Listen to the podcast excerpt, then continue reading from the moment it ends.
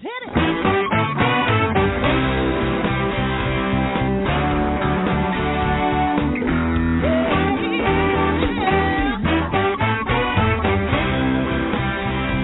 Well, hi everyone, and welcome to Alzheimer's Speaks Radio. I'm your host, Lori La Bey, and I'm so excited that you're joining us today. We are going to have a fascinating conversation as usual as we learn from people all around the world at all ages and stages of life. Stay tuned as we shift our dementia care from crisis to comfort. Here we go. What you think about,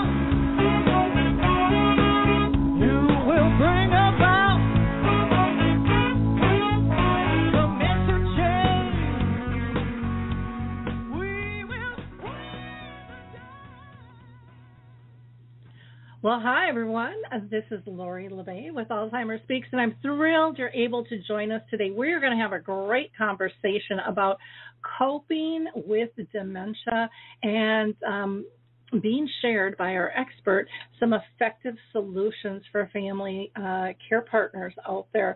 The dilemmas are strong and heavy, and we're here to help. And so, before I introduce our guest, I always, again, just like to do some shout outs. And first and foremost, I want to shout out to the Mark Arneson Band for allowing us to use their song Clearing Call as our opening music. You can download that on any of your favorite music platform. And if you're new to our show, Alzheimer's Speaks is about sound information, not just sound bites. We like to have real conversations with real people all over the world at all ages and stages. And so our goal is really to raise the voice and connect people to services, products, and tools. So maybe, just maybe, you can be one of our next guests. Just reach out to me at radio at alzheimersspeaks.com. Now, if you haven't had a chance to check out our updated website at alzheimersspeaks.com, please do so. I am so proud of this site, the way it turned out. In fact, we have one whole page dedicated to multiple types of things that can help you. So go to our free educational resources page. There you will find out about um, dementia quick tips, dementia chats, memory cafes, becoming dementia friendly. Um, and just so much more. You'll also be able to connect to our poetry and articles, uh, find out about the Purple Angel Project and Dementia in the Arts, which is fabulous to see what people living with dementia are producing and how it makes them feel. You'll also be able to get to Dementia Map, which is our global resource directory with over 150 different categories that you can search. I also want to shout out to Saltbox TV. Many people still don't know about this free online streaming service that is absolutely fabulous. So it was designed specifically for seniors. Check out saltboxtv.com. And there is um, still time to check. Oh, I take that back. Mods Ventures uh, closed uh, for its seed money to 50 to 100,000. So you're going to have to wait until next year to find out information on that. But you can also go to on our free information um, education information page, you can go to public events and you'll be able to find out about a couple of support groups uh, that I do. One is virtual, um, and that's on the second and fourth Wednesday of the month. Another is in person here in Minnesota in Shoreview uh, with Brookdale Senior Living on the last Wednesday of each month. So um, check those out. And then if you're looking for something to do this summer, the Memory Camp is open at Moon Beach in Wisconsin from August 15th to the 18th. You can call for more information at 715 479 8255 to get information on that. That's for people living with dementia as well as their families to just have a really enjoyable kind of get away and get to know some others. We are going to hear from the footbar walker and we will be right back. I love the footbar walker, and let me tell you why. It is the option for my toolbox that I've been waiting for. Let's be honest, there are some clients who, despite our best rehab efforts, just aren't able to return to performing a sit to stand transfer on their own. Now I can offer my caregivers an easier, safer option that doesn't involve hoisting their loved one up from a sitting position. I don't recommend this walker for all of my clients, but I do recommend this walker for those caregivers looking for an easier, safer option with transfers. I would also encourage other therapists to add this walker to their toolbox. It's kind of like having my own mobile parallel bars for the client to pull up on. Whether it's a family caregiver at home helping a loved one with Parkinson's or dementia, CNAs in a long term care facility assisting their patients, or therapists adapting to client and caregiver specific needs, we now have a very safe and effective option to offer in the Footbar Walker. Check this product out at thefootbarwalker.com. That's it for today from Adaptive Equipment and Caregiving Corner. Have a great day and don't forget, if you can't do it, adapt it. Well, hi everyone. We are back, and it's time to introduce you to our guest today. Um, I'm really excited to have this conversation. We are going to be talking with Rosemary DeCure McCowan, and she is a geriatric care consultant, which they're hard to come by, specializing in dementia care coaching, advocacy, and family mediations. She is also the author of Coping with Dementia Effective Solutions um, to Family Caregiving Dilemmas. And Rosemary, of course, is also a speaker and lecturer as well. So, welcome, Rosemary. How are you doing today? Thank you, Lori. I'm great. Well, that's good. Um, whereabouts are you located so our audience can know? Southern, sunny Southern California. Okay, well, nice. I'm up in Minnesota, so we're we're not uh, we're probably not as sunny as you are all the time, but we also don't have a lot of the things that you have to deal with with your fires and things. So, welcome to the show. I, I was so appreciative of you sending me your book so that I could kind of peruse that uh, prior to the call. It's, it's, just loaded with great, great information. But before we kind of start um, getting into our discussion, I always like to ask every guest if they've been personally touched by dementia within their own family or circle of friends. Yes, I have been touched by it with my own mother, who was essentially in pretty good health, but a little too sedentary. And she had tiny TIAs, um, vascular stroke, that resulted in wiping out her short term memory. And this was a bit of a shock to the family. Of course, she was very astute, very bright, very capable. And interestingly, as it often happens with dementia, certain parts of her functioning were untouched. She could still play a piece of music on the piano beautifully. She was capable of certain types of things, but if you asked her five minutes after she had a full meal if she'd had breakfast, she would stare at you and say, I don't think so. So, yes, it was a whole journey where I had to put into practice what I'd learned on the job and try out my theories with my own mom. And my dad who was in his 90s had to learn a completely new way of thinking about his wife interacting with his wife and caring for his wife. And she had been the one who'd kept things together in many many ways. So the whole family had a lot to learn. Wow um, I like so many, um, that is pretty common that we all have a lot to learn when it comes to this. That is absolutely for sure. Why don't you tell us a little bit about what motivated you to write the book? My guess is it started with the family and what you went through. Actually, ironically, before mom uh, got her dementia diagnosis and before she was showing signs, she was editing for me and discussing the uh, rough draft of what I was writing. And so that made it especially touching to me that she had been a, a real part of that process. I I wanted to write the book because I kept putting together little short speeches and talks and I'd converse on the phone a great deal, of course, with clients or in person about this subject, answering the same questions, which seem to be universal. And I thought, for heaven's sake, put it all together, this in a book. Take everything you've learned over the years and condense it, make it make it concise but very comprehensive, and let's just coalesce this whole thing. And that's how the book came about. Okay, okay. Well, that is wonderful. Who who did you write the book for? Is it specific to family caregivers, professionals, those diagnosed, or is it is it open to really everyone?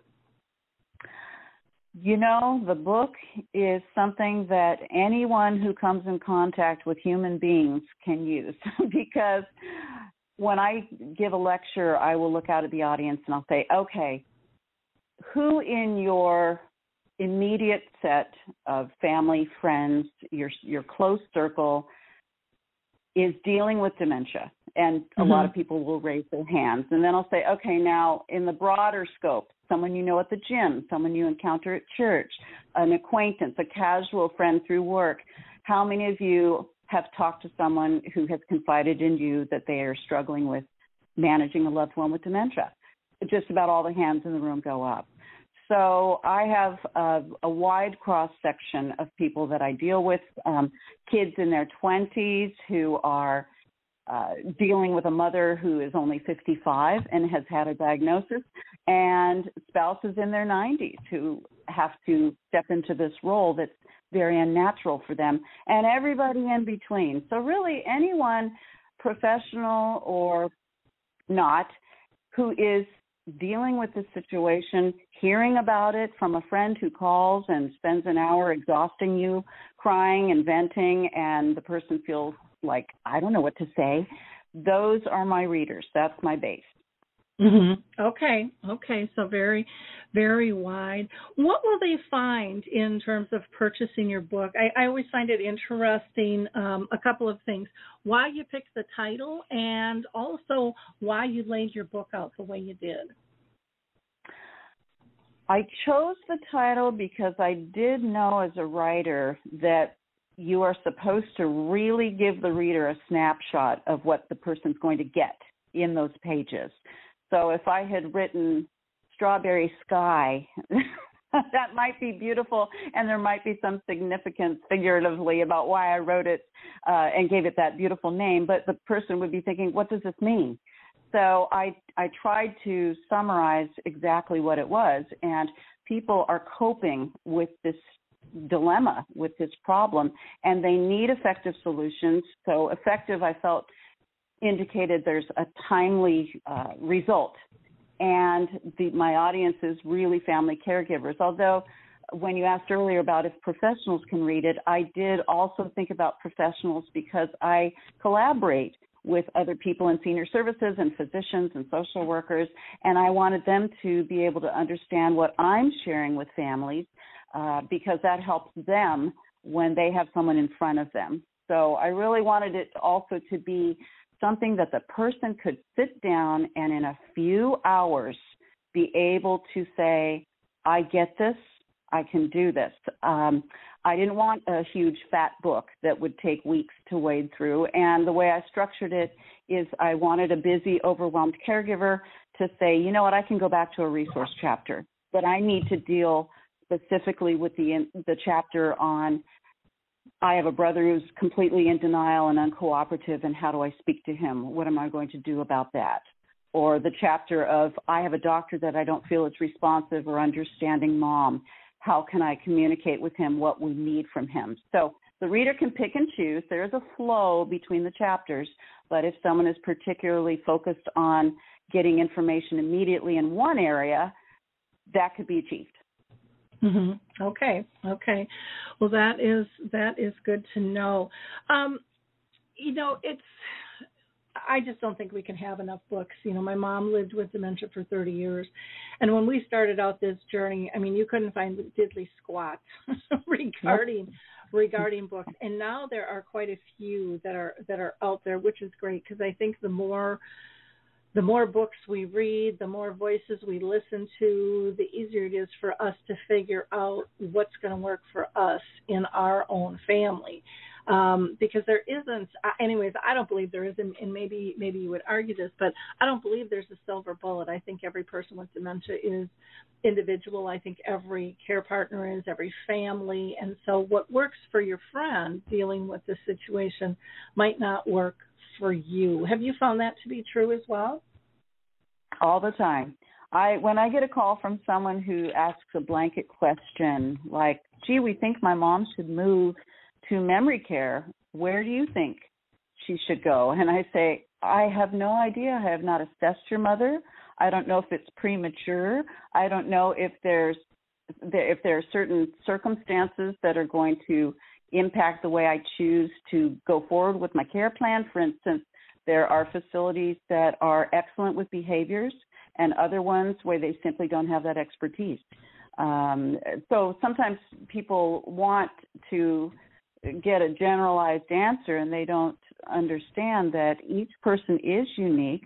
Personalities, histories, physical conditions, uh, the type of dementia the person has, um, that person's ability to cope throughout life and social skills, all of that is going to color the situation. So, yes, I'm trying really hard to raise the bar and um, let the public know this is serious business.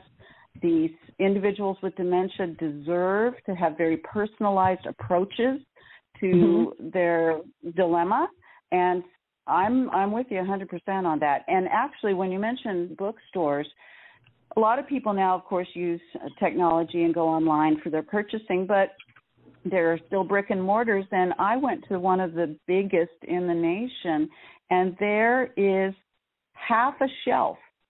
That's it of mm-hmm. books mm-hmm. on dementia, memory loss, family dealing with it, that sort of thing. And you know you look over and true crime has got a whole section. And i just grimace because i think this is still something that i think needs to be legitimized which is what you're trying to do and which is what i'm trying to do by sharing with with the public that this is here to stay and this is a condition that um, there are resources and there's help available. But i got to tell you when i when i saw half a shelf of books i was a little perturbed by that and thought, okay, it's not getting its due quite yet. So, yes, the more the merrier in terms of books being introduced into the market. That's great.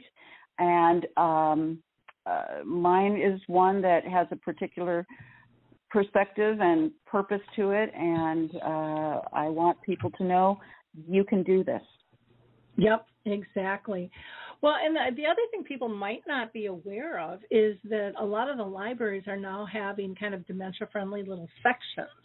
Um, so that's also another good place. And I don't know if you've placed your books um, in the libraries or notified them of that. But you know, it's one of those things that's tough. It's like, do I go to the medical section? Do I go to self help? What is this I'm dealing with right. here? And and and that in itself is is really confusing. And so it's been really super fun to see that they are setting up actual sections with a variety of books and resources in many of our public libraries now as well. So that's absolutely um, a fantastic uh, fantastic resource for people as well on that. That is uh, great yeah, yeah, it really is neat to see in the in the libraries. You know, if if they don't have it in your section and you're listening, tell them to go apply for some funds because the library, uh, the National Association, does have funds for that.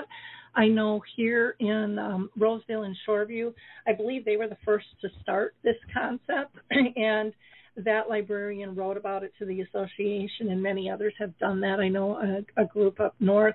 I think they got like ninety thousand dollars, and they did um, eleven different libraries up north. And um, they even have um, some kind of like almost care packages that you can sign out for a couple of weeks that have a variety of things. So they'll have um, like a, a, book like yours to help um, care partners. They'll have an engagement piece, a music piece, and you can keep it, you know, and use it for, like I said, a couple of weeks, then go back home or go back to the library, exchange it for another one. Some are doing for specific, you know, have packets for specific types of dementia. Um, it's it's pretty cool. Up north, they're doing things where um, you know, because a lot of them are farmers and things. So they have like dirt and seeds and hoe, um, so that they can really, you know, smell the dirt and get their get their hands with the texture. And um, so it's it's pretty. It, there's no there's no limit to the possibilities. I guess is the best way to um, to be able to say that. With that, so that's, that is fantastic. Isn't that cool? I just I just love that's that. very cool. I was just in the library last week because I love to read, and I've I grew up going to libraries and supporting libraries, and I was just thinking I need to get a hold of um, some librarians that I know and say, where are you with this? So you just motivated me to do that. Oh, good, good. And it's a really a fun, I think, rewarding project for everybody because, um, you know, and then you can even do, um, and if you don't do this, you could have someone else come in and and even uh, train the staff on becoming dementia friendly. And what does that mean? And what should they look for if somebody maybe is wandering or is having difficulty checking out? Um, some of them I know here in the Twin Cities, they have like this massive outreach. So people who can't come, they will deliver the books to them. And I just Oh, think I that's love that. I know. I, it was funny because I live in the Twin Cities and Minneapolis is like, oh yeah, we've got, I don't know, I want to say 30 staff, and I couldn't, don't quote me on that, doing this. And I'm like, well, on the St. Paul side, we're not, I don't think we're doing any of that, you know. And now the St. Paul side has gotten involved with doing some of that stuff too. But you know, again, it just, it, you know, it all depends. If there's if there's a person with passion someplace, you know, the door is wide open and anything is possible. So hop on the train and help support them you know that's kind of how I, I look at it with that well let's let's go back to Mm. talking about your book again coping with dementia effective solutions to family caregiving um, you know when they're in dilemmas what have you found that people have been the most surprised about after reading your book You know what they're surprised about? Well, there's two things actually. One is that what they instinctually want to do or do is often Mhm. not the best thing to do. They're Mhm. surprised by that. The most exciting thing that they're surprised by is to find out how quickly they can turn things around. Because I have one key point or principle that's emphasized in the book that if that person embraces that particular principle, it will Mhm. change everything. My my readers, my clients, the people I work with are bright, capable people who've managed life for the most part well in many circumstances. They've raised families, they've worked, they've been responsible citizens, they've been people who feel like, you know what, I've I've done life with with a, a pretty a pretty good uh, skill set, and yet they are stuck. The words I hear most frequently from callers are overwhelmed, stuck, confused, terrified, depressed, sleepless. And so, what's exciting for me when I first started working with families, I'd often hear, Well, how quickly do you think things could move? And I said, I don't know, a day or two. And they were shocked. And Mhm. I told them, and it's not going to be me, folks. I'm guiding the process, but it's going to be you. You're the one who's going to change, not even your loved one. It's going to be all about you. And when the person understands and embraces what I'm uh, emphasizing in the book, there's this shift that occurs. And all of a sudden, language that used to be very ambiguous, I think, I hope, if luck will have it, um, gosh, I, I'm not sure, I'll try, all that kind of vague, half hearted, uncertain type of language goes away and it's replaced with I can, I will, I did, I'm doing. And that's really exciting. Really Mhm. exciting. Yep. Yep. Oh, for sure. For sure. And again, I I think we've been kind of sold a bill of goods that this has to be complicated and it has to be difficult in order to a lot of times raise funds. You know, you you need us by your side in order to in order to, you know, go down this path. And I I've just found, you know, this the more simpler we can make the process, um, the the quicker people can turn it around, um, the more belief they have in terms of what is possible. Uh, I, I, I mean, the list just kind of goes on and on and on and on from from what I what I see out there, and Yes. it really is about giving people hope and Yes. um, learning to live graciously alongside the disease instead of you know oh woe is me um there's nothing i can do there's no cure um you know this is this is all there is and there's just so much more than that um, right. And and this it's all over, it's done, and that's not true. That's Yep. not true.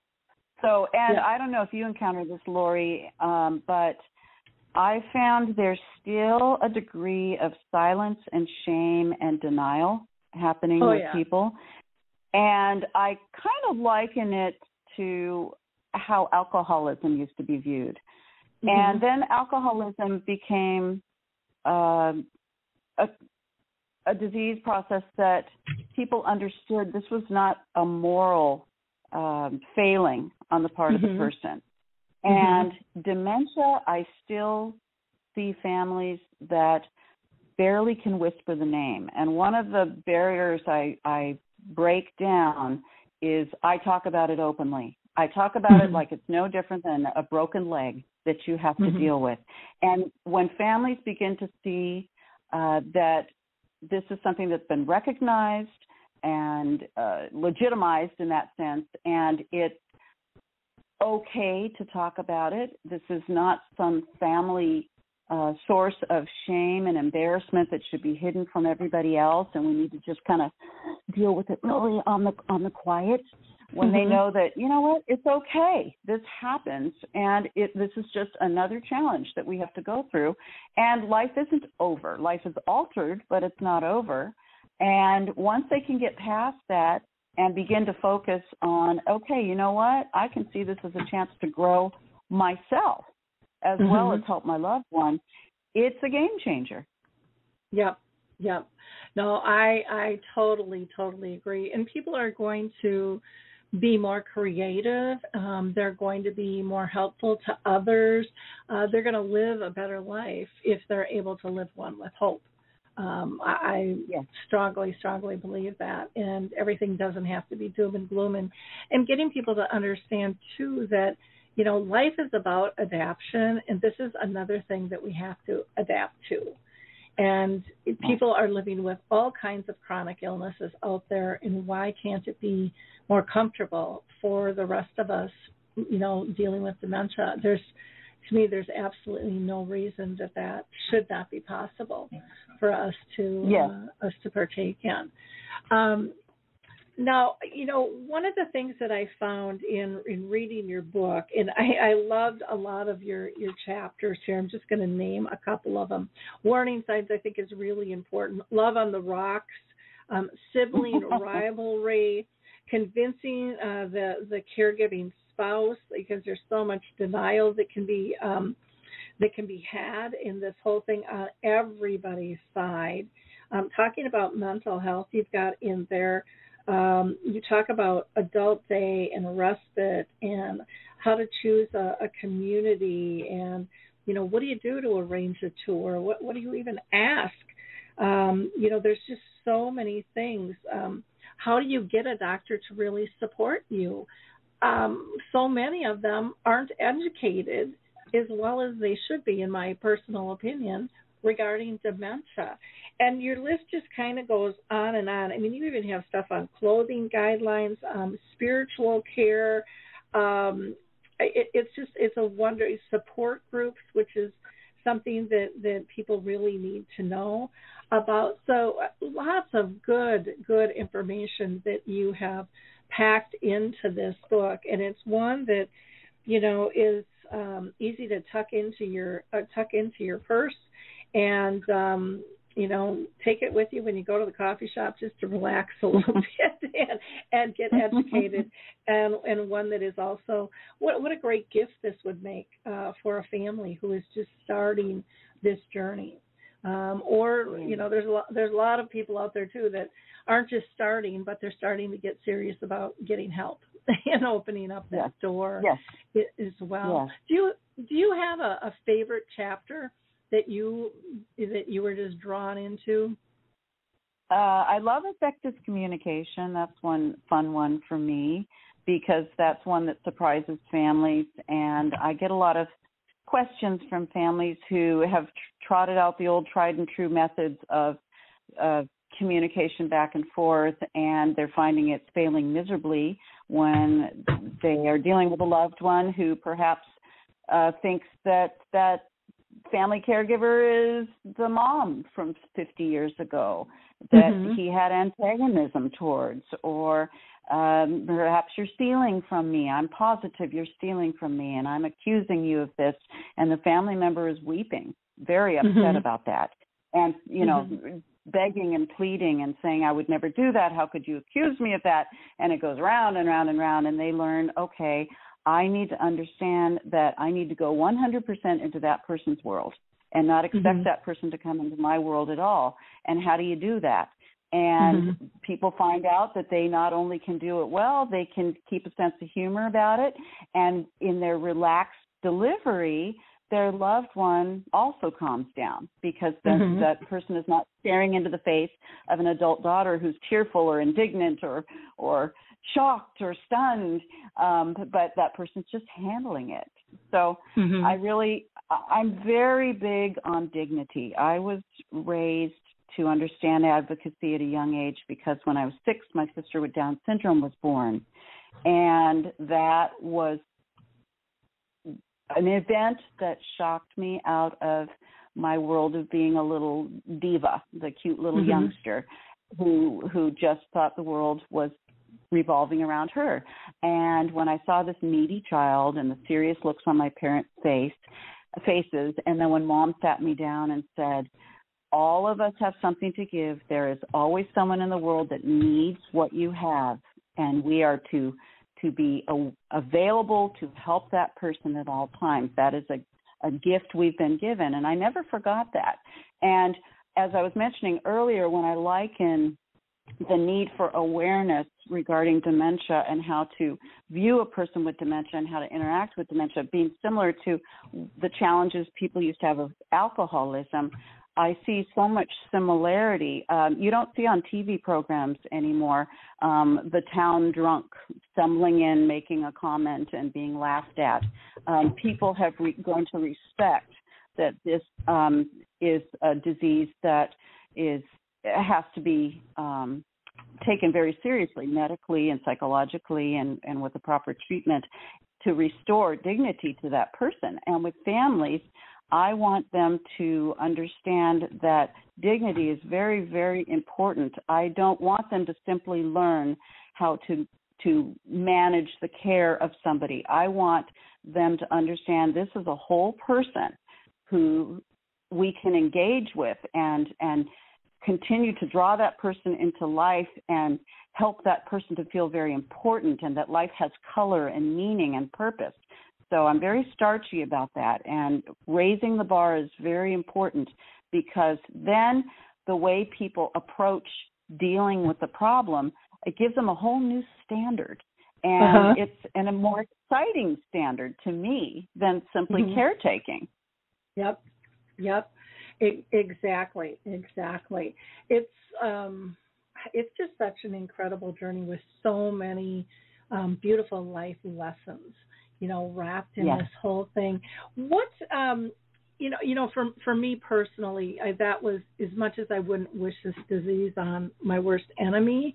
I am so thankful that I was able to go on this journey with my mom because of the life lessons. Did you find that too for yourself? That wow, um, it, it just helped me look at life differently, or because of your background, were you already there?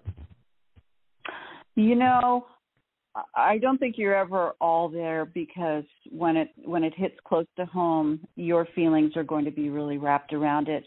I was very grateful that I had a lot of experience of 30 something years that I could bring to it and not start from scratch and Uh-huh. and also to to feel a little more credible with my clients that I was also having to do what I was sharing with people and so that was good um it was the hardest time probably in my life logistically because there was a lot of care managing um with dad who was in his 90s and slowing down and he needed constant counsel and propping up and support. But I also knew enough not to try to burn myself out and to share with family and request of them what I needed from them and how they could contribute and what they could do to feel um, connected and what they could do to feel like they were a part of mom's life. And so it was a it was the hardest time, but it was definitely also the richest time because you have to be unselfish You Mhm. can't be immersed in your own stuff when there's somebody who really needs you. And it was a fun experience in the sense that I was able to help my mom. For instance, mom had always sat by the the pool or at the lake or at the water, never went in the water with us when we were kids. And we grew up in SoCal in the 70s, which was hot as blazes. And Mhm. I always felt bad. And I asked her once, Mom, why don't you ever get in the water? And she was, she told me she nearly drowned as a child. Well, when mom, I knew mom had no recollection of any of that and that she wouldn't have some of those fears. Um, I was able to go with her in a three foot deep, very warm, comfortable, beautiful pool and float with my arms around her, and she felt very safe. And we talked, and it was a very special moment that I'd always wanted to go swimming with mom and have time recreationally because she worked and gave so much and it was hard to to see her relax sometimes and i was able to create a new memory and a new experience and she got the pleasure from that and uh that was very very precious to me Mhm. so I Oh, told the family we are not to be distracted by the nitty gritty. I do not want any of us to look back on the last years of mom's life and think back to difficult conversations about trying to get her in the shower or um being upset that she couldn't do certain things. We are in the game of making new memories, of making this lady feel as terrific as she can because uh, a lot of times people will focus on the physical aspect of caretaking like i mentioned earlier and sometimes the cognitive work but the emotional component is just as important that person every day needs to feel really good by a lot of validation and shared experiences and it doesn't matter if the experiences have been altered or augmented or adapted you have the experience and you make it a rich one so in many Mhm. many ways those even though i never wanted dementia in my mom and there were things that i felt i i was sorry she couldn't be a part of i i got engaged that year Mhm. the last year of her life knew it wouldn't be possible to take her to the wedding. It would have been very disorienting to take her out of her environment and um distracting and and hard for for everybody. So Uh-huh. you know what? When i got engaged i said i'm going to change this up. And she was the first person to see the ring. The next morning after i got engaged i drove over to her home and i thanked her for the fact that she was really how I met my husband many years ago. And I brought the dress to her and I shared the pictures from the shower and I asked her about her wedding. And that whole year, I just made different types of memories with mom and included her in my happiness and the journey of getting uh, engaged and then married. So, yes, like you mentioned earlier, it's all about adaptation. Yep. Oh, how beautiful though to include her, you know, where she where she is and how she'd understand to be part of that and then to know that she was the one that introduced you too. Um that's that's pretty cool too. Um, you know, one Yeah. of your one of your chapters here is putting your house in order and I think you know, to me there's two levels to that. And I, I think one is kind of the, the legal legalities and things like that that we that we hear about and the other one is kind of that spiritual emotional um, house within us as well. Um, can you can you talk about putting your house in order and what that means to you? There's so many different elements to that. Um, the with my clients, the first thing I always look at is the medical status. Mm-hmm. I would say a good 70% of the people I work with have not adequately been uh, treated. They Mhm. have not seen the right person, not received an order or referral or recommendation. Um, a lot of times there's a glaring physical problem or a behavioral issue that hasn't been addressed. So we always want to take that apart first to stabilize things. Uh, legally, often there's issues because the families um, are dealing with someone who has a trust that's 40 years old, and maybe you have a power of attorney who's in complete denial and lives 3,000 miles away and uh, controls the checkbook, and families want to take advantage of, of resources and help, and they feel completely unempowered to do so. Um, there's there's of course the family dynamics and the division of labor or people sharing responsibility, and sometimes that's got to get addressed. There's, the, of course, the physical in terms of often mom is in a house that's unsafe. A fall risk was wonderful in 1970 when they built it with the three different with the tri level and the conversation pit and far too much accumulation of stuff over the years. Um, maybe there's an interloper living there and that mm-hmm. person is taking advantage financially. So there's all these different things um, that make up putting your house in order. But you've got to get some stability um, so you can introduce help and support. Um, well, and I think that I think that's important too when you talk about you know somebody there who really isn't in the interest of of the um, the one they're caring for. I, I think that happens more frequently than what it's really talked about because it appears safe and it appears okay for a while um, when people when other people in the family just don't really want to deal with it sometimes. um, mm-hmm. it's, it's, it's an easy out. Do you see that? I, I, I hear of that a lot. I'm 90% done with my second book, which is called The Caregiving Con, and that mm-hmm. has to do with this very subject because I see this a great deal. I've had quite a few cases that I nickname guest pest removal, where we need to art we need to artfully get that person away from the senior, and often it's a family member sometimes mm-hmm. a stranger, sometimes a housekeeper, but in all cases, you have someone capitalizing on the fact that there is a person who's unable to manage his or her own affairs and has recognized the disconnect between family who mm-hmm. may have tried and not not had the tools and been shut down by mom or dad and thought heck with it i'll go back to work and hope and pray nothing happens and this person slides right on in and recognizes there's an opening for me and i'm going to scratch that person's back and send the message you can scratch mine too and i'm aware that the senior is afraid terrified of change and terribly proud and uh, aware that there's some degree of confusion and memory loss happening, and yet not taking the initiative because of either emotional unwillingness or the the cognitive deficits are so pronounced that the person just really doesn't know how to do it. And this interloper wedges right on in and begins to slowly and uh, and subtly, and then more dramatically later, uh, take over, take over the money, take over the running of the house, convince the person to have an attorney change the trust and put that person in charge, marry um, mm-hmm. in some cases. So yes, I see it a great deal because this is a this is an easy scam to perpetrate if you just know what to look for and then how to present yourself.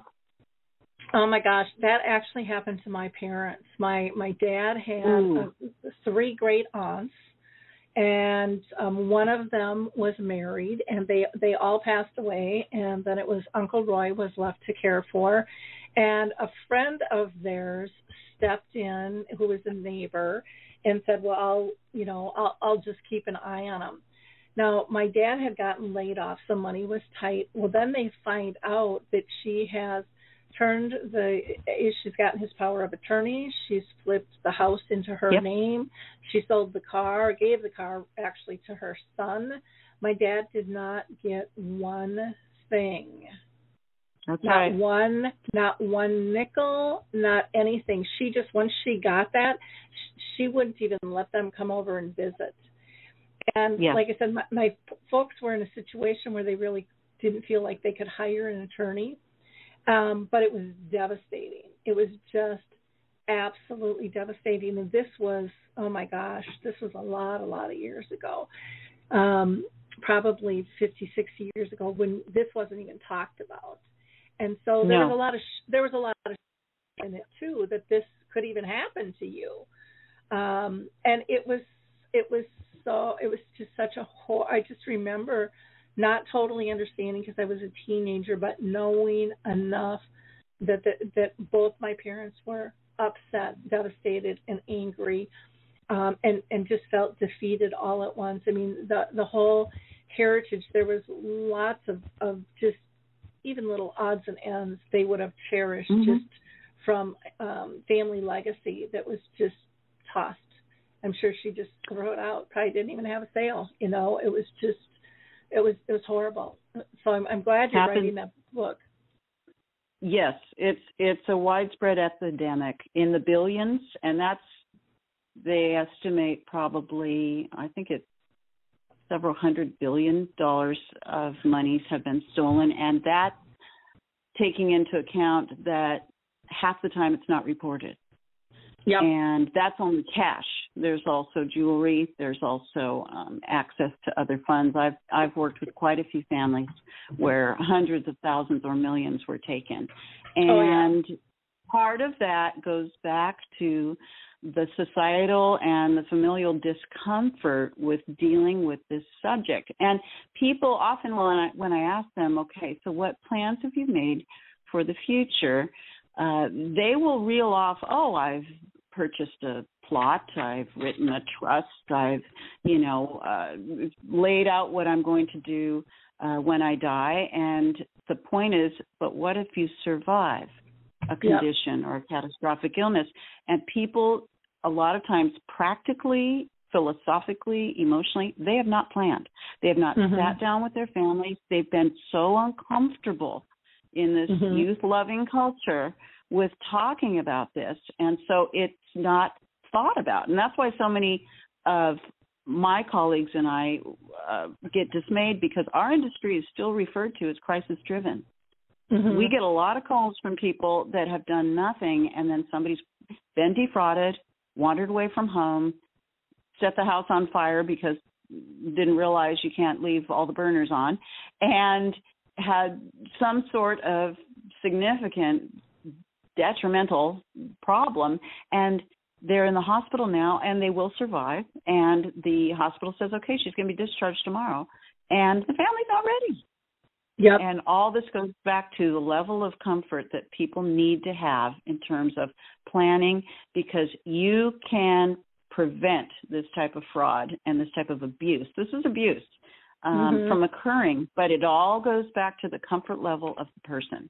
And the families are the ones that have to first become comfortable. They have to first put the mask on their own face because they will drop the ball in trying to deal with their loved one or initiate any kind of change and these these charlatans know a good deal when they see it. I mean, if you knock over Mhm. a liquor store, that's a one-time payoff and you can't return. But you get in the good graces of somebody who is failing and there is a disconnect between that person and the family. You've got you've got a nice a nice pension earmarked for you. Yep. So, got to stop. Got to go back to pe- people being comfortable with the subject, being knowledgeable about what to do, and especially know how to deal with their own emotions and their interpersonal relationships if they're rocky. Yep. Yep, exactly. It it is um it, it's so dangerous not to talk about these things and people don't understand it until they're in that crisis mode. And uh, you know, I would love to see kids um, when they graduate getting these powers of attorney and getting their affairs in order, healthcare directives, just because it's normal, not because it's scary, not because you're getting old and going to die. Anything can happen to any of us anytime. And to be able to have an open Right. conversation about this is really, really important. Um, and so Right. often a person can be intimidated very, very easily um, in this Right. process. I mean, I've had families where they have gotten all their affairs in order, and then someone stepped in to kind of override a power of attorney um, Mhm. and tell them, "Don't tell anybody. I'll just take care of this. This is what you want," and they feel intimidated, so they do, and then everything gets changed, and nobody n- nobody has a clue what's going on until the very Exactly. and then too, and then it's too late. And usually the problem lies in the fact that on some level that well-meaning family member was uncomfortable interacting with the loved one with dementia. And the other person is more comfortable. And that Mhm. person is able to position himself in a place of strength. And the family members, I can't tell you how many I've dealt with who've called me just saying, I cannot believe my loser brother is now mom's POA or has Mhm. taken over the house. She signed the house over to him. And it that can be avoided. But you've Yeah. got to be able to understand how to view your parent, interact with your parent, understand your feelings, recognize the disease for what it is, and learn to be on top. The Bible will say the head and not the tail. And uh, once family members can recognize any of their own insecurities and their own fears, and maybe there's a long history, and maybe that um, well meaning family member who's doing the level best was never treated well by the parent. Um, Yep. But nonetheless, you have to learn how to be confident in your own skin that you can guide this. And once you can do that, I can't tell you how many people we've been able to get out the door without a confrontation. We haven't got, had to go to court. We haven't had to do any of that. We just artfully outmaneuver the person because it's a chess game.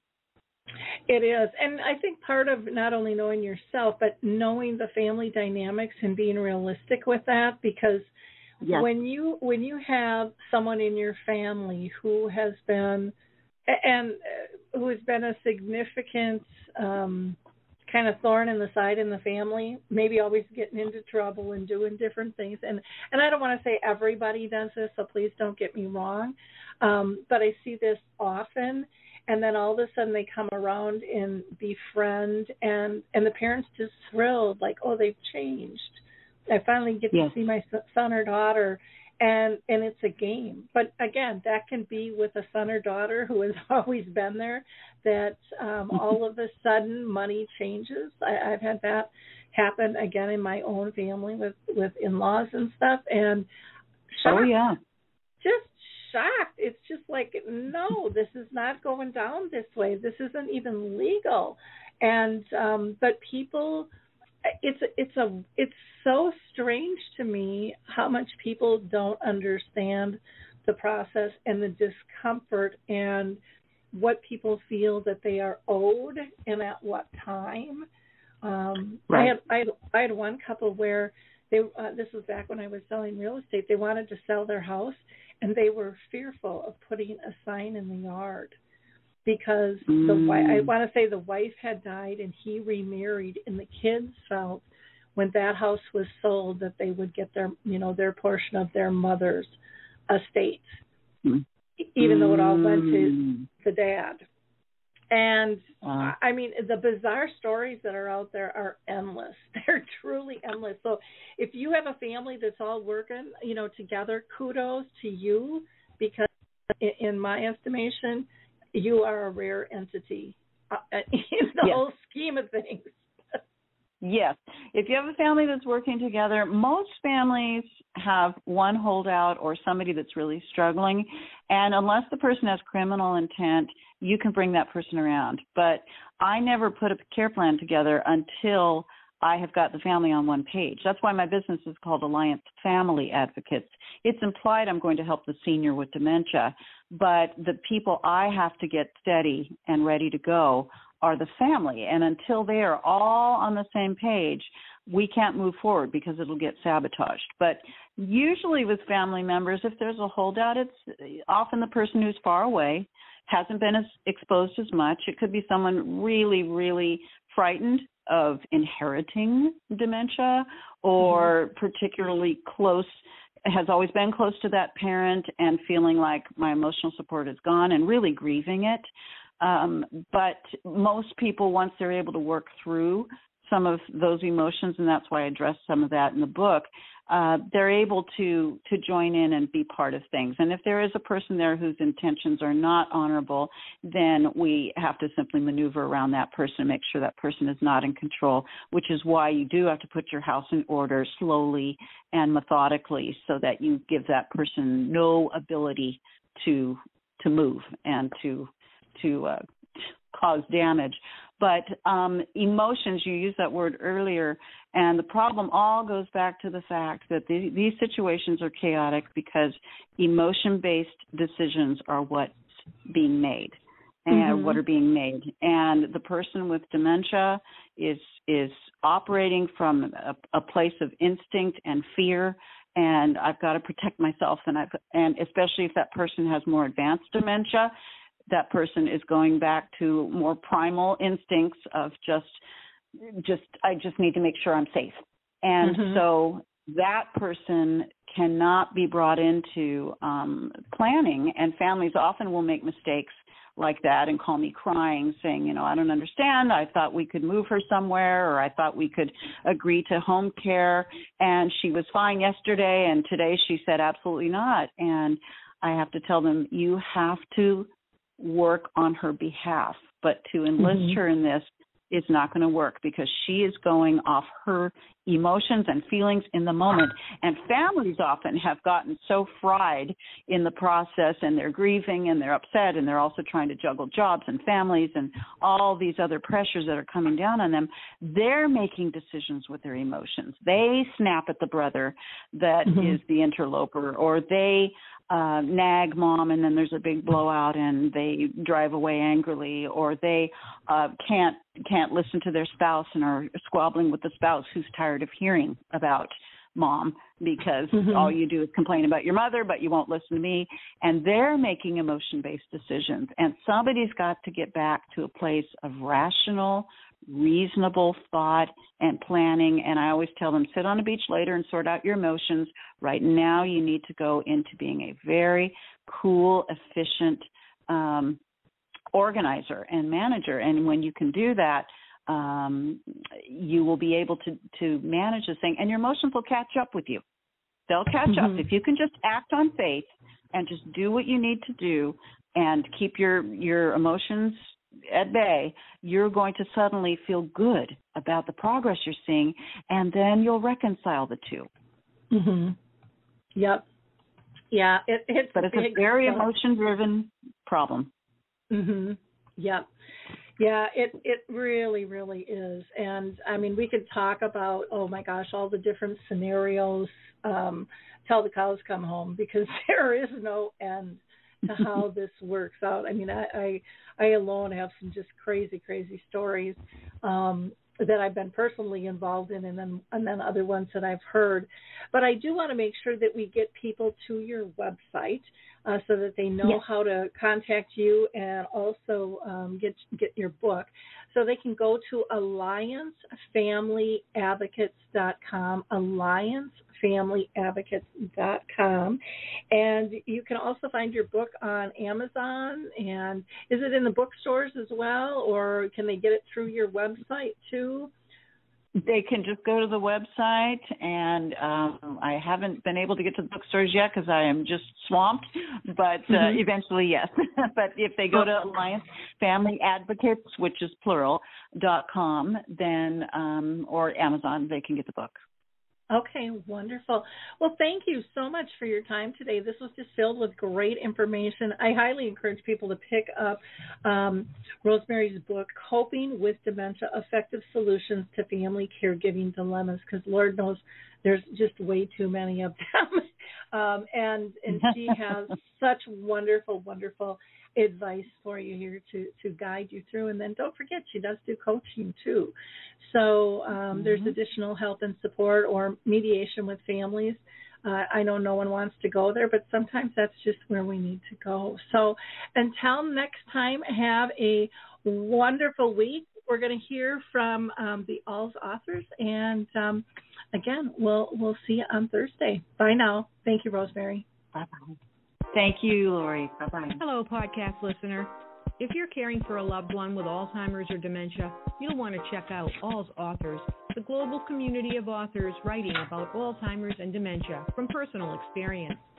We have the most comprehensive collection of hundreds of carefully vetted books and blogs covering all types of dementia and caring situations. Our authors' personal stories and painfully learned lessons can help you on your own journey. We also offer a fabulous podcast called Untangling Alzheimer's and Dementia, which you can find on any of your podcast platforms. Remember, you are not alone. One can sing a lonely song, but we chose to form a choir and create harmony. Find us at alzauthors.com.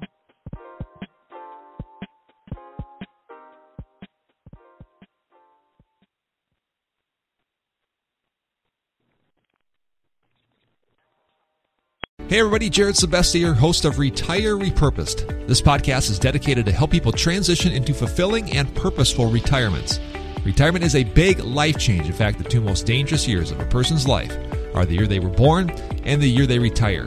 Few people can just flip the switch from working a career 30 or 40 plus years, retiring on Friday without methodical steps to living what we call a repurposed retirement. To listen now, search Retire Repurposed on your favorite podcast platform, Senior Resource, or Life Audio.